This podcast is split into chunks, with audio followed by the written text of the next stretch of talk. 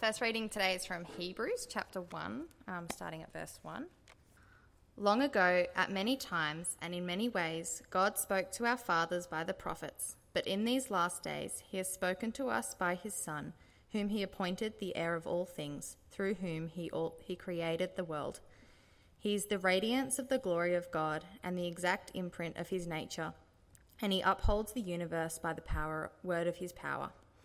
After making purification for sins, he sat down at the right hand of the Majesty on high, having become as much superior to angels as the name he has inherited is more excellent than theirs. And the second readings from 2 Timothy um, chapter 3, starting at verse 14. But as for you, continue in what you have learned and have firmly believed, knowing from whom you learned it, and how from childhood you have been acquainted with the right, sacred writings, which are able to make you wise for salvation through faith in Christ Jesus. All scripture is breathed out by God and profitable for teaching, for reproof, for correction, and for training in righteousness, that the man of God may be complete, equipped for every good work.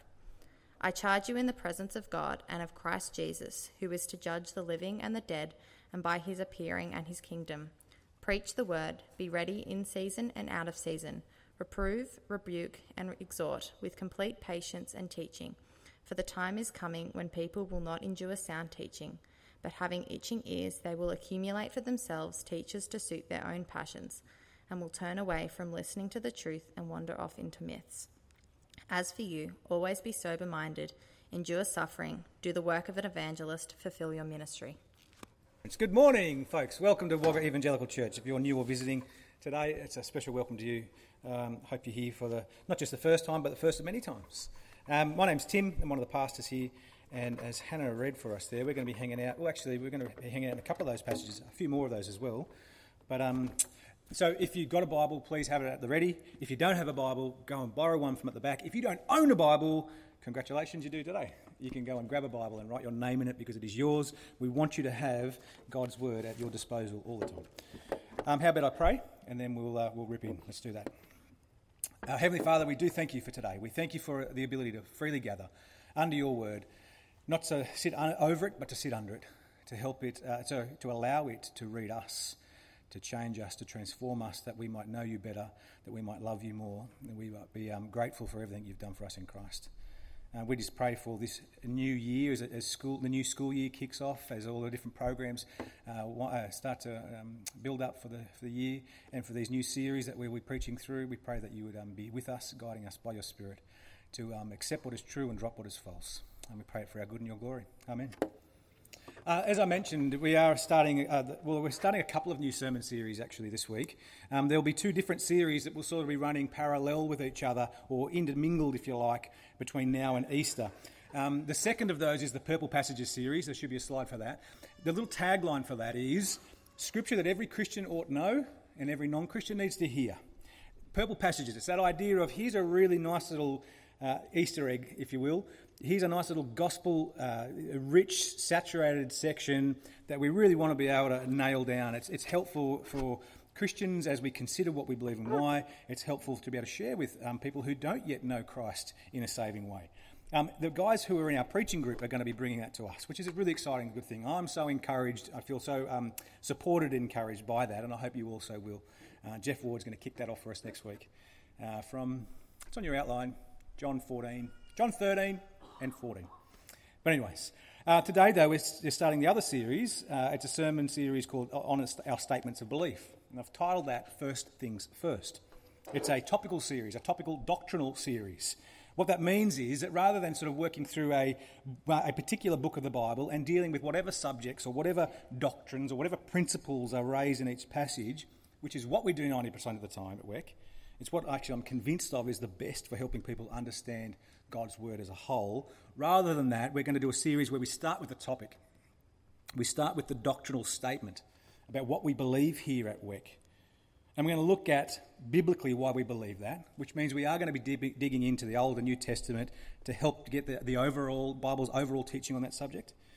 Um, and in this series, we're going to t- cover doctrines or uh, you know, statements of belief on the Bible, that's today, God, humanity, sexuality, and marriage. I'm going to attempt that in one sermon. Bring a packed lunch. Um, we're going to do a doctrine of Jesus, of the Holy Spirit, of, of church.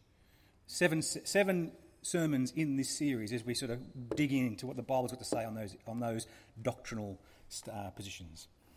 And I want to say, actually, also up front, it's really, why it's really good to do a series like this. In fact, we aim to do it every about five, five-ish years, because a series like this has the, the really added benefit of helping to clarify what we believe and what we teach here at WEC.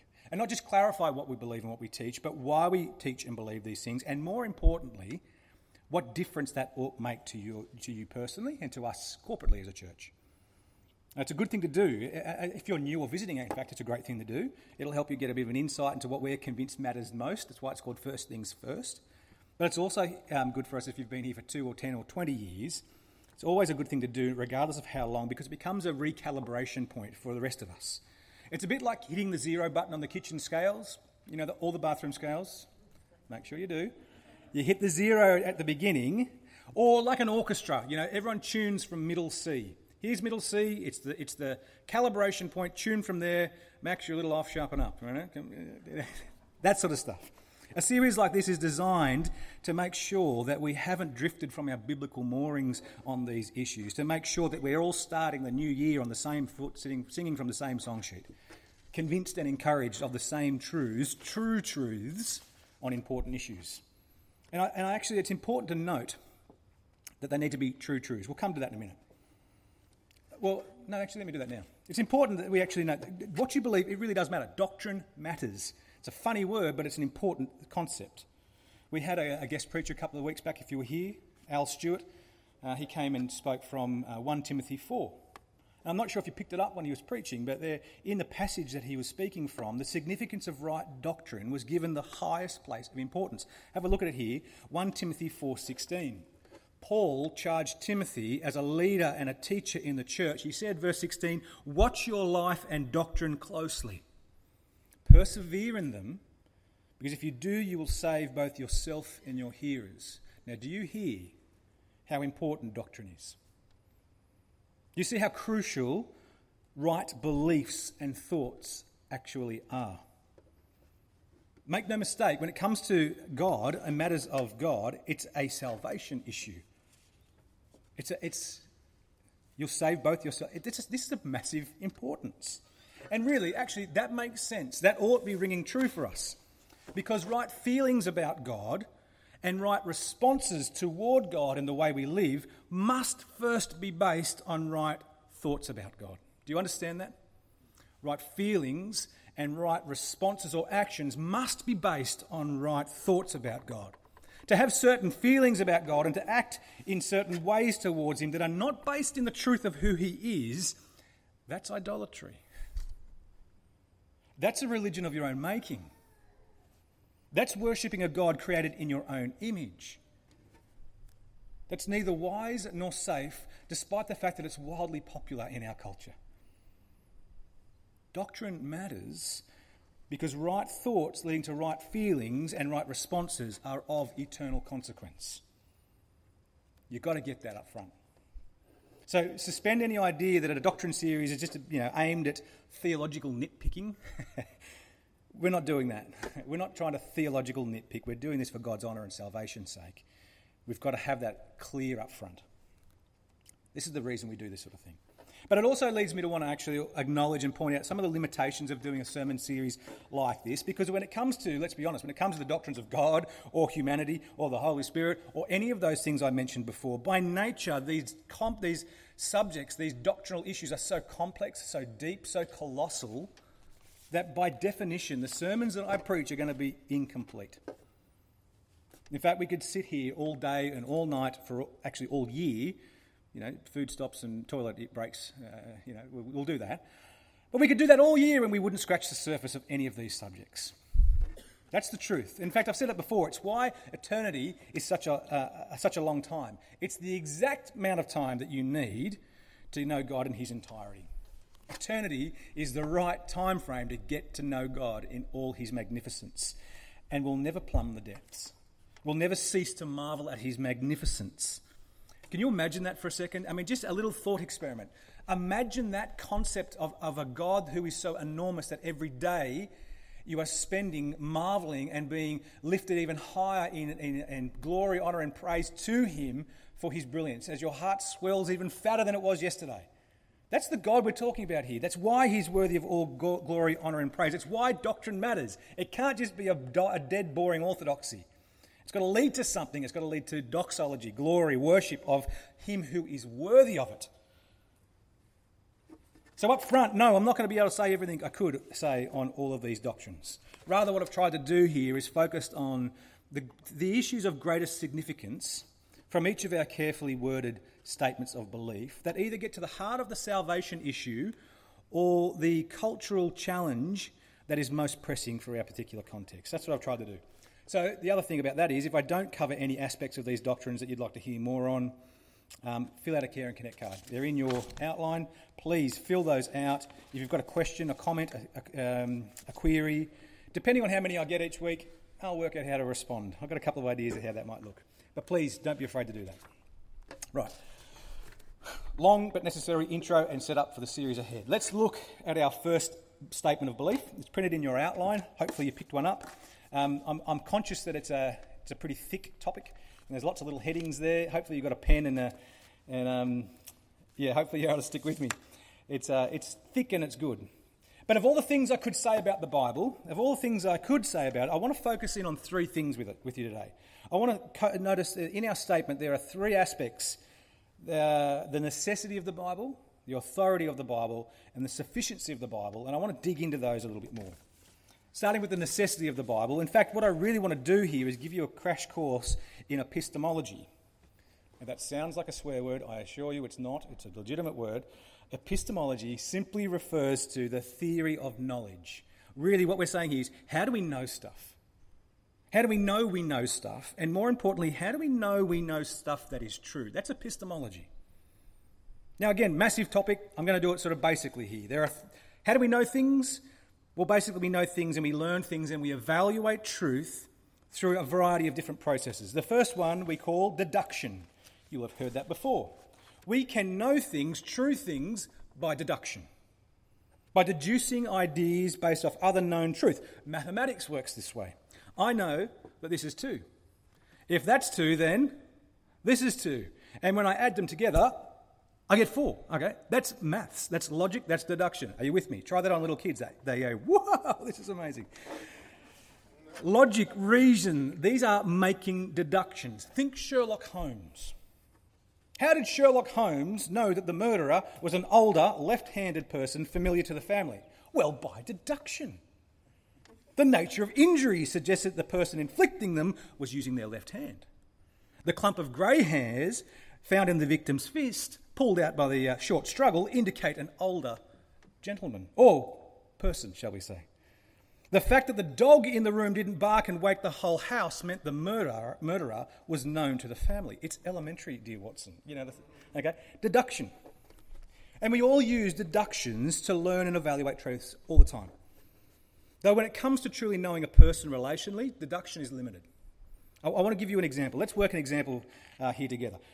Here's a person on the screen. What strict deductions can you make about the person? What strict statements of truth can you make only based on deduction, reason, and logic that you have a reasonable degree of certainty are true? The truth is, it's not stacks you can say. You can deduce the fact there is a you can you can deduce that his very existence requires the prior existence of at least two other people. That's a deductive fact one male and one female, for him to be a real person, he needs, he needs parents. That's logic. You can deduce that at least one of his parents, likely both of his parents, are Asian in origin. But other than that, deduction is not super helpful in getting to know this person relationally, personally. It's helpful, but it's not all the way helpful. So we move to the next knowledge system. Not deduction now, but induction or observation. By using our senses, we can make certain observations with a high level of certainty. These are inductive truths. In fact, let's use this same chap again. Next picture. By observation, we can say true things about this person. We can say we can make statements about his height, about his weight, about his gender, any of his physical features, his profession maybe. I reckon he looks a bit soft to me. Doesn't look like he doesn't look knows. I don't think he knows one end of a shovel from the other. Um, and if he were physically present, we could do all sorts of tests and make inductive or observational statements that would give us a fair certainty of truth. Induction, observation, they're helpful. But do you feel like you know this person yet? He's smaller than a tree. Well, that's helpful. no, no, when it comes to relational knowledge, deduction and induction will only take us so far. What we need is a third way of knowing. We need revelation. If we're going to ever be able to know, truly know this person about who they are, about what they think, about the potential relationship they have to us, we need this person to speak. We need this person to reveal things that we cannot otherwise know purely by observation or deduction. It's revelation that we require. In fact, let me give you a worked example. Play the clip. Oh, we need some sound for that. Play it again, Sam.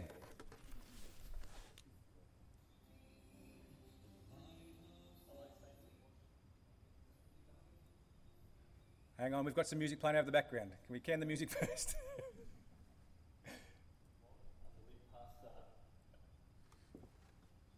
Hello, Saints of Wagga Evangelical Church. My name is Igy Wong. I'm the lead pastor up here in Brisbane of Hoof's Plains Evangelical Church. I'm married to Leqing. I've got five kids. This is my youngest, Maya. This is the back of her head. She likes this position, so That's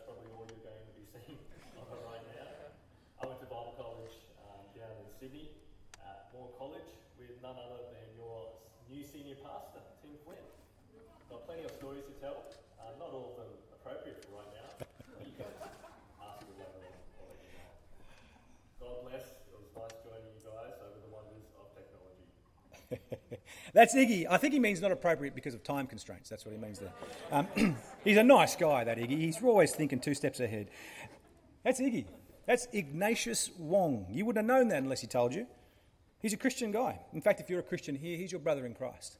That means you're going to spend eternity with this chap, praising God for his magnificence, fresh each day. He prays for us here in Wagga. He's concerned about you and about you about how you understand and relate to God. You would know, have known none of this unless he revealed it to you. Revelation is very important as a means of knowing and learning true things, and we rely on revelation. We rely on this to know true stuff that shapes our behaviour all the time. Deduction, induction, revelation. And it's not just with relationships that revelation is helpful. Let me just quickly give you another example. Uh, really, really quickly. Why do I take paracetamol when I've got a headache? I tell you, it's not because I've done all the research firsthand. I've done no observational studies on analgesics. I wouldn't know where to begin to do deductive research into the effectiveness of these things for pain relief, but somewhere, somewhere, someone along the line had worked this out from first principles and noticed the effect of paracetamol on pain. And they revealed it to someone else, who revealed it to someone else, who reve- and so on down the line, until it was revealed to me by the fount of all wisdom, my mum. And this was given to me by revelation. I took it, and the results matched with my experience and my reason. So every time now that I have a headache, I take paracetamol. Yeah. Revelation was primary to gain this knowledge. My rationale, my logic, my observation, my experience were supporting and confirming systems. And so I've arrived at a truth claim about paracetamol and I'm fully persuaded of it. Do you see how epistemology works? Deduction, induction, revelation, all combining to get truth. And now I, I labour this point and I make it because it's the same that can be said about God. We can know certain things about God by deduction and observation. From creation, for example. Deductively, the fact that there is anything means that there's always been something. That's a statement of logic and fact, yes? And if that's so, that something must be eternal. That eternal something must be the source of all else. It must be a non caused cause, the primary cause. And if it's personal, it must be unimaginably huge, powerful, creative, brilliant, every superlative you can think of in a positive direction. We can say that from deduction and, and induction, from observation, as we look at the world that's, been, that's created around us. But besides that, there's not stacks we can say with any certainty. In fact, this is why there are so many religions in the world. It's one of those questions I always just get asked as a scripture teacher. Why are there so many? If there's only one God, then why are there so many religions? Well, it's because of deduction and observation. Every civilization has come to the conclusion, based on deduction and observation, of a something, of a god or gods that must exist outside of time, space, and matter. But without that something revealing itself, without revelation, every attempt or to know or relate to this something is just speculative. It's a best guess, if you will. Allah, many religions. And so, therefore, it's why the first aspect that I want you to see about the Bible is its necessity.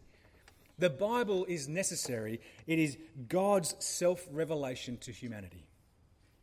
It's a progressive revelation in that it's through the history of a particular nation, his, of his creatures, the Hebrew people, God has revealed himself, culminating and finish, finishing his revelation in the, in the one man, Jesus Christ, the full and final revelation of God. In fact, we heard this as Hannah read it out to us in Hebrews 1 1 to 4. Let me read it again.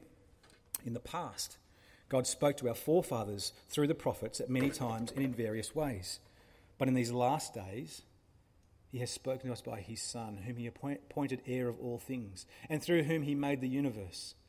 The sun is the radiance of God's glory and the exact representation of his being, sustaining all things by his powerful word.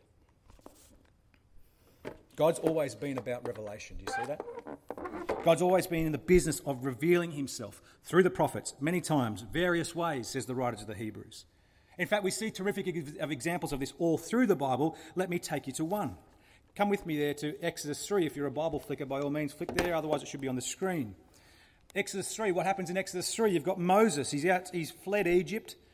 He's on the lamb, and now he's on the lambs. He's tending some sheep in Midian. And he's observed a bush that's on fire. That's odd. But what's even more odd is the fact that the bush is not burning up. Verse 2. So he rightly deduces this is abnormal and goes in for a closer look. Verse 3. But until that moment of revelation, Moses is unable to understand the truth of what is really going on here. He's used his induction, he's used his uh, deduction, but until revelation happens, he doesn't understand. Until verse 6 when God spoke to Moses from within the bush and revealed himself. And he says, I am the God of your father, the God of Isaac and the God of Jacob. And only then did Moses realize the right significance of the moment and hide his face in fear.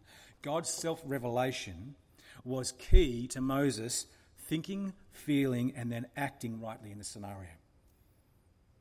God's revelation, self revelation, was absolutely necessary. And the wonderful news is that God continually did this. That's what I mean by progressive revelation. He continually did this more and more about himself through this line of people, through the history of that nation that come to be known as Israel, up until the full and final revelation of himself in the person and work of his son Jesus. Who, notice in verse uh, Hebrews 1, verse 3, did you notice who Jesus is? He is the radiance of God's glory and the exact representation of his being.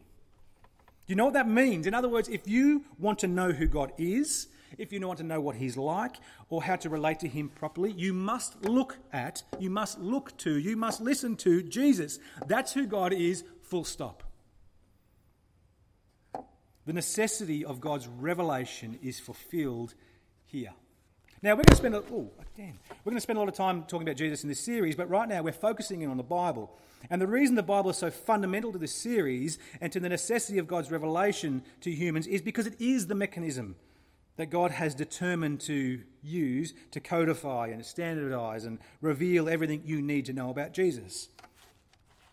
In fact, here is why we need to actually move to our next key aspect of the Bible. It's the next one. It's not just the necessity of the Bible through revelation, it's the authority of the Bible. The necessity of, the, of revelation the fact that it's all bound up in the Bible that reveals Jesus, that reveals God, that means the Bible must be the bedrock or the supreme authority to evaluate anything else we can say about God or any other topic in this doctrine series. The Bible must be the bedrock, it must have the highest authority. That means, practically again, how does that flow out? It means that if we disagree on any theological issue or faith issue, and we might, we must agree to come back to the authority of the Bible. Because that's where God has revealed himself. That's where he's um, uh, revealed his promises, his expectations, his future plans. In fact, it's there in our statement of belief printed in your outline. Have a look.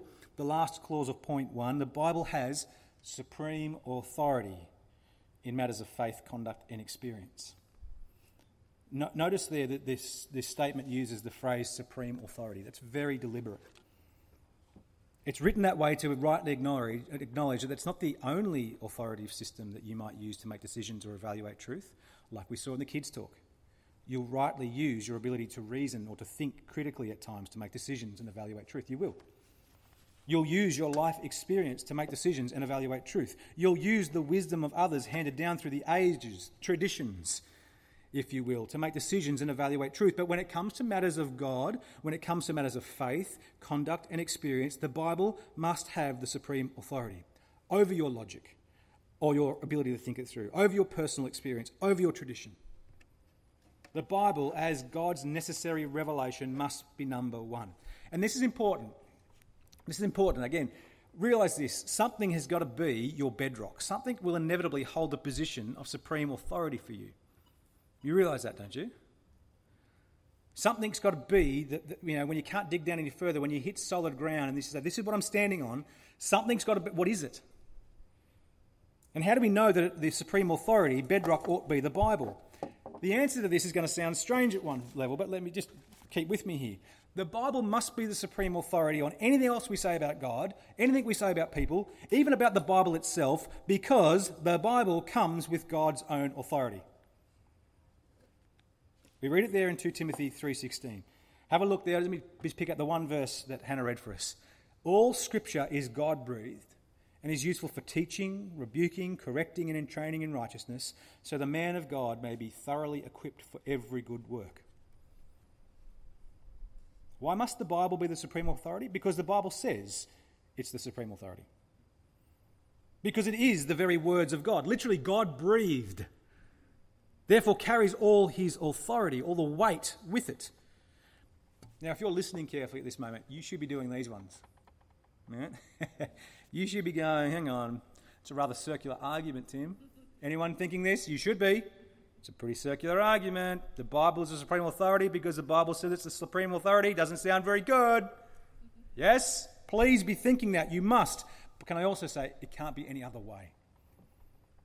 In fact, this is an inevitable, unavoidable uh, fact whenever we're trying to establish supreme authority. You will always unavoidably end up with a circular argument. Let me show you how that works.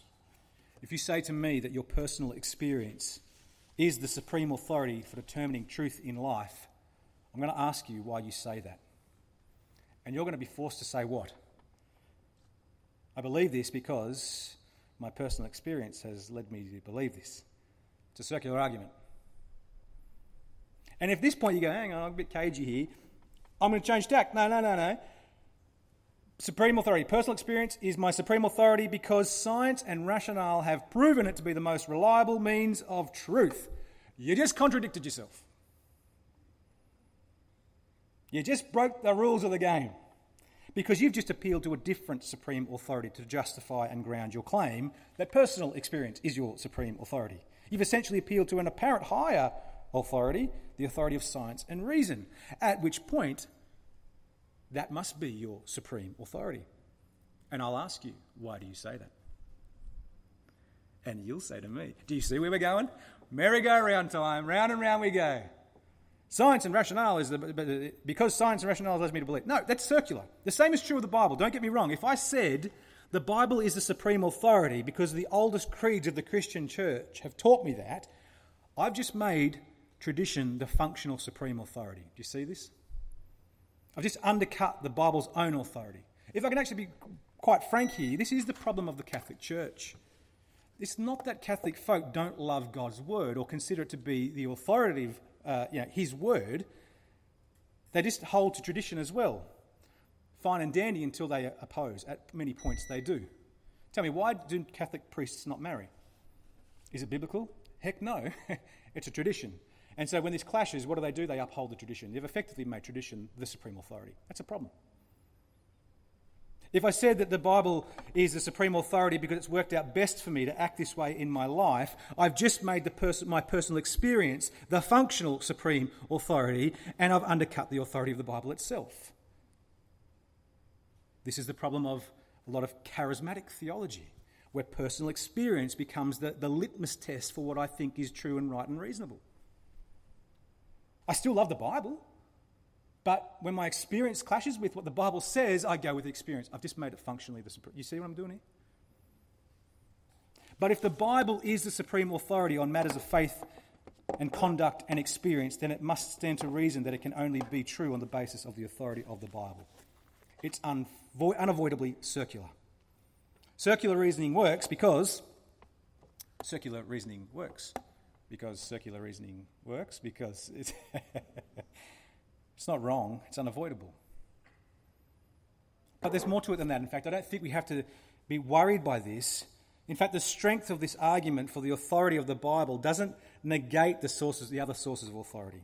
In fact, this is really helpful in a, in a helpful, affirming, reasonable way, anchoring the authority of the Bible in itself as God's revealed word actually helps to make most sense of my rationale and my experience and my traditions.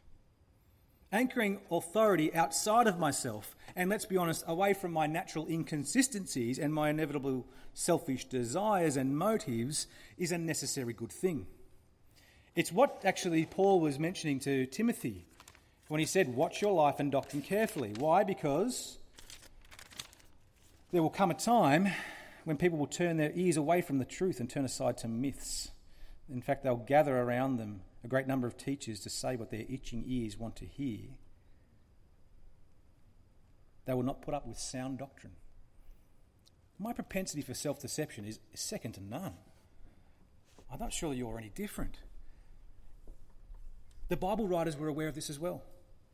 They were aware of this principle even as they wrote Scripture. In fact, have a look at this one on the screen. One, uh, no, 2 Peter, 2 Peter 1. 2 Peter 1, I'll, I'll, paraphrase sort of 16 to 20. He says this, basically, for the sake of time, yeah, I'll, I'll paraphrase it. Uh, though Peter speaks of his own personal experience with Jesus, verse 16, he says, We did not follow cleverly invented stories when we told you about the power of the coming of our Lord Jesus Christ, but we were eyewitnesses of his majesty. You see, that personal experience is important, it is significant, it is good. And though he also appeals to the traditions of the prophets' writings that have been handed down to him, verse 19, he says, And we have the words of the prophets made more certain, and you'll do well to pay attention to it. As to a light shining in a dark place, tradition is helpful. And yet, for all their help, Peter doesn't anchor the authority of the revelation of God's word anywhere else than by his Spirit. In fact, have a look at verse 20. What does he say? He says, Above all, above all, you must understand that no prophecy of Scripture came about by the prophet's own interpretation. For prophecy never had its origin in the will of men, but men spoke from God as they were carried along by the Holy Spirit. God breathed. Yes, it was real men with real personalities, with real pens writing on real paper or papyrus. And as they were doing so, they were conscious of what they were doing, and yet it was God's Spirit working through them, carrying them along.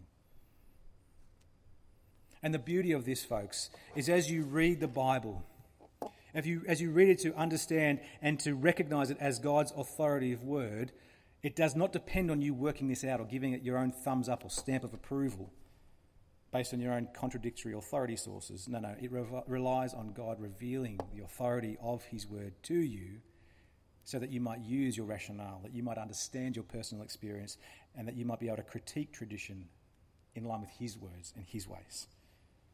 The Bible's authority becomes self authenticating as God, by His Spirit, reveals to individuals the internal consistency and the power of His word. Tell me, you ever heard of a Christian that, uh, that became so without either reading or hearing the Bible taught for themselves? Why is that? Because God's word does its work every time. So, what, let me boil it down here really quickly. If I was to boil down what we believe about the authority of the Bible into a simple sentence, I'd go with something like this. Wayne Grudem wrote this in his book, Systematic Theology. It's really good. He said this He said, The authority of the Bible is such that to disagree, disbelieve, or disobey any word of Scripture is to disagree, disbelieve, and disobey God Himself.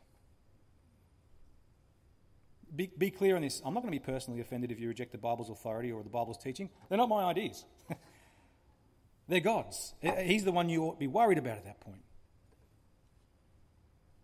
which again means in practice. Let's go again. We don't just want to do the, just the raw head stuff. What does this mean in practice? Do you know what it means in practice? It means that in practice, if I am wrong about anything in the Bible, would you please correct me biblically? And I, and I genuinely mean that. Would you help me to let Scripture inter- interpret Scripture? Because that is the only sensible, safe way to understand and relate to God. If you hear something that you don't like, don't tell me it's wrong because you don't like it. Don't tell me it's wrong because an angel delivered to you a personal message that was different from what the Bible, uh, God has spoken through His Word. Don't tell me it's wrong because, well, the, the church that you went to before taught something different. No, no, no. Any of those examples would be to put the supreme authority in something other than God's Word. But feel free to correct me biblically. That's what 2 Timothy 3:16 is all about. About using God's breathed word to teach, rebuke, correct, and train. And I want you to feel free to do that. For me, in fact, I would like you to love me enough to do that for me when I err, which I will. And my pledge is to do likewise for you. God's word is necessary and it is authoritative, and it must be Scripture that interprets Scripture. God's word interprets God's word. It's not a matter of this verse against this verse, it's these verses. Now, I was planning to do a third aspect of the sufficiency of the Bible, but I've had to do a bit of a radical cut down back to just a couple of statements to, just to chew on over, and maybe a bit later. So, not only is the Bible necessary to know God, and not only is it supreme in its authority, uh, in its authority, it's also sufficient. That is, what I mean by that is, it contains everything we need to know. Let me say that again. It contains everything we need to know God rightly and to respond to Him appropriately. Scripture is sufficient means it contains everything we need to know God rightly and respond to Him appropriately. Now, that's a true statement, but I hope that you were a little winced when you heard that. I hope your gut just tightened just a little bit and you went, hang on, because left just at that, it makes the Bible seem unhelpfully mechanistic. What I mean, it, it makes the, the Bible sound like a cookbook. You know, I just got to follow the recipe. This plus this plus this equals that, and it'll all be okay. No, that's not quite right. 2 Timothy says the Bible or the, the scripture is there. It is sufficient, everything you need to make you wise for salvation through faith in Christ Jesus. It's sufficient. It's sufficient to correct, rebuke, train. It's all about sound doctrine. It's sufficient. God's word is sufficient, but I know plenty of people who have read the Bible cover to cover and they still aren't Christians. So, what's going on? Let me just use one little illustration to help you uh, work this out. It'd be a bit like if I gave you an IKEA flat pack with all the tools and the instructions necessary to build the whatever furniture it is. But if I gave it to you in a pitch black room, or worse still, you shut your eyes and couldn't open them, technically speaking, you'd have everything you need to build the furniture. But without the eyes to see or the light to illuminate, you'll only build your best guess. So it is with God, and so it is with His Word. It is sufficient but we need Him, we need God to supply the light and the eyes of faith to see Him properly in it. But that's for another sermon. in fact, I hope you can see something here already that is apparent. When we do a series like this, a series of statements of belief, we can't talk about the, uh, a doctrine or a belief about the Bible without necessarily talking about God, without talking about His Spirit, without talking about salvation. Do you see that? It's unavoidable. That's, and that's right and proper and good. It means that we what we say here affects what we say here, here, and here, and here. That's what I mean when I say I'm not going to be able to say everything in one setting. We've just got to this point of illumination by the Spirit. That's going to be like week six. so you've got to come back, week six, and in between. But here, this is where we're going to leave it for today, just to, re- just to reiterate. Not everything um, is said, but the things, the couple of central points about what we believe about the Bible is that it's, it's necessary, it's God's necessary revelation, it contains all his authority. It comes with his authority, and it is sufficient to know him truly. If it's not your supreme authority here today, folks, in matters of faith, conduct, and experience, you need to make the switch. That's what you do with this. And if it is already your supreme authority, then you need to praise God for his generous provision and ask that we might walk in line with it. That's what we're going to do right now as we pray before we sing. Let me pray.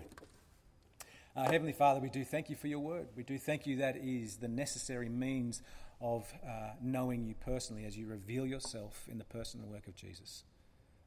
We thank you that as the, the people who wrote the Bible, as they wrote, they weren't just writing their best guess, but that you, by your Spirit, you breathed your word through their pens, through their personalities, that what we might have in our Bibles today is useful for everything we need to make us wise for salvation through faith in Christ Jesus, useful for teaching and correcting and rebuking and training in righteousness.